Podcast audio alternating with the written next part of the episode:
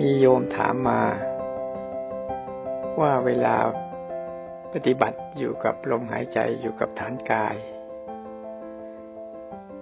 แต่พอมีอารมณ์มากระทบ ความชอบใจไม่ชอบใจหรือความคิด จิตมักเข้าไปในอารมณ์นั้นปรุงแต่งบ่อย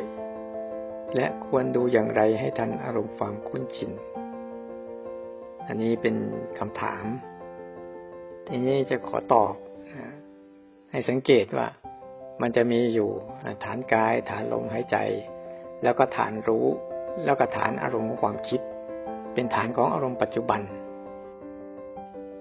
เวลาเราฝึกภาวนานะ่ะถ้าเราอาศัยฐานกาย ฐานลมหายใจอยู่ นี่เป็นเทนเป็นฐานของอารมณ์ปัจจุบัน ถ้าเราไม่คุ้นชินอยู่กับการอยู่กับฐานรู้นะ่ะที่ฝึกรู้กาย ฝึกรู้ลมหายใจ แล้วก็ ฝึกรู้ความคิดบ่อยๆ แต่ถ้าเราชำนาญอยู่กับฐานรู้ เวลามีอารมณ์เกิดขึ้นมา ความคิดเกิดขึ้นมา ก็จะเห็นว่าใจเข้าไปร่วม มันก็จะรู้ว่าเข้าไปร่วม นั่นเราได้อยู่กับฐานรู้เป็นหลัก แต่ถ้าเราอยากจะออกจากความคิดหรือออกจากอารมณ์นั้น นั่นเราเข้าไปในความคิดเข้าไปในอารมณ์แล้ว ให้รู้ว่าเขาเข้าไปก็พอแล้ว แล้วกลับมาอยู่กับ ฝึกอยู่กับฐานกาย ฐานลมหายใจ ฐานอารมณ์ปัจจุบันต่อไป มันจะเป็นตัวช่วยทวงสมดุลไม่ให้เข้าไปจม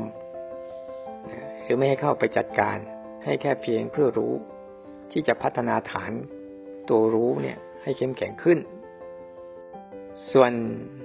ความเคยชินคุ้นชินเดิมๆ มันก็จะเป็นในร่องของความคิดและร่องของอารมณ์ ให้เราฝึกร่องของการรู้สั้นๆ ทีละขณะ ทีละขณะให้ได้บ่อยๆ เพื่อเป็นตัวคอยดักสังเกตที่จะไม่เข้าไปสู่อารมณ์ที่เป็นด้านในเขาเรียกว่าร่องความคิดเดิมๆเนี่ยคอยดักระวัง อย่าเอากายกรรม วจีกรรม มโนกรรมไปทำตามร่องความคิดนั้น รู้ให้บ่อยๆ แล้วต่อไปมันจะมีกำลังที่จะไม่เข้าไปร่วม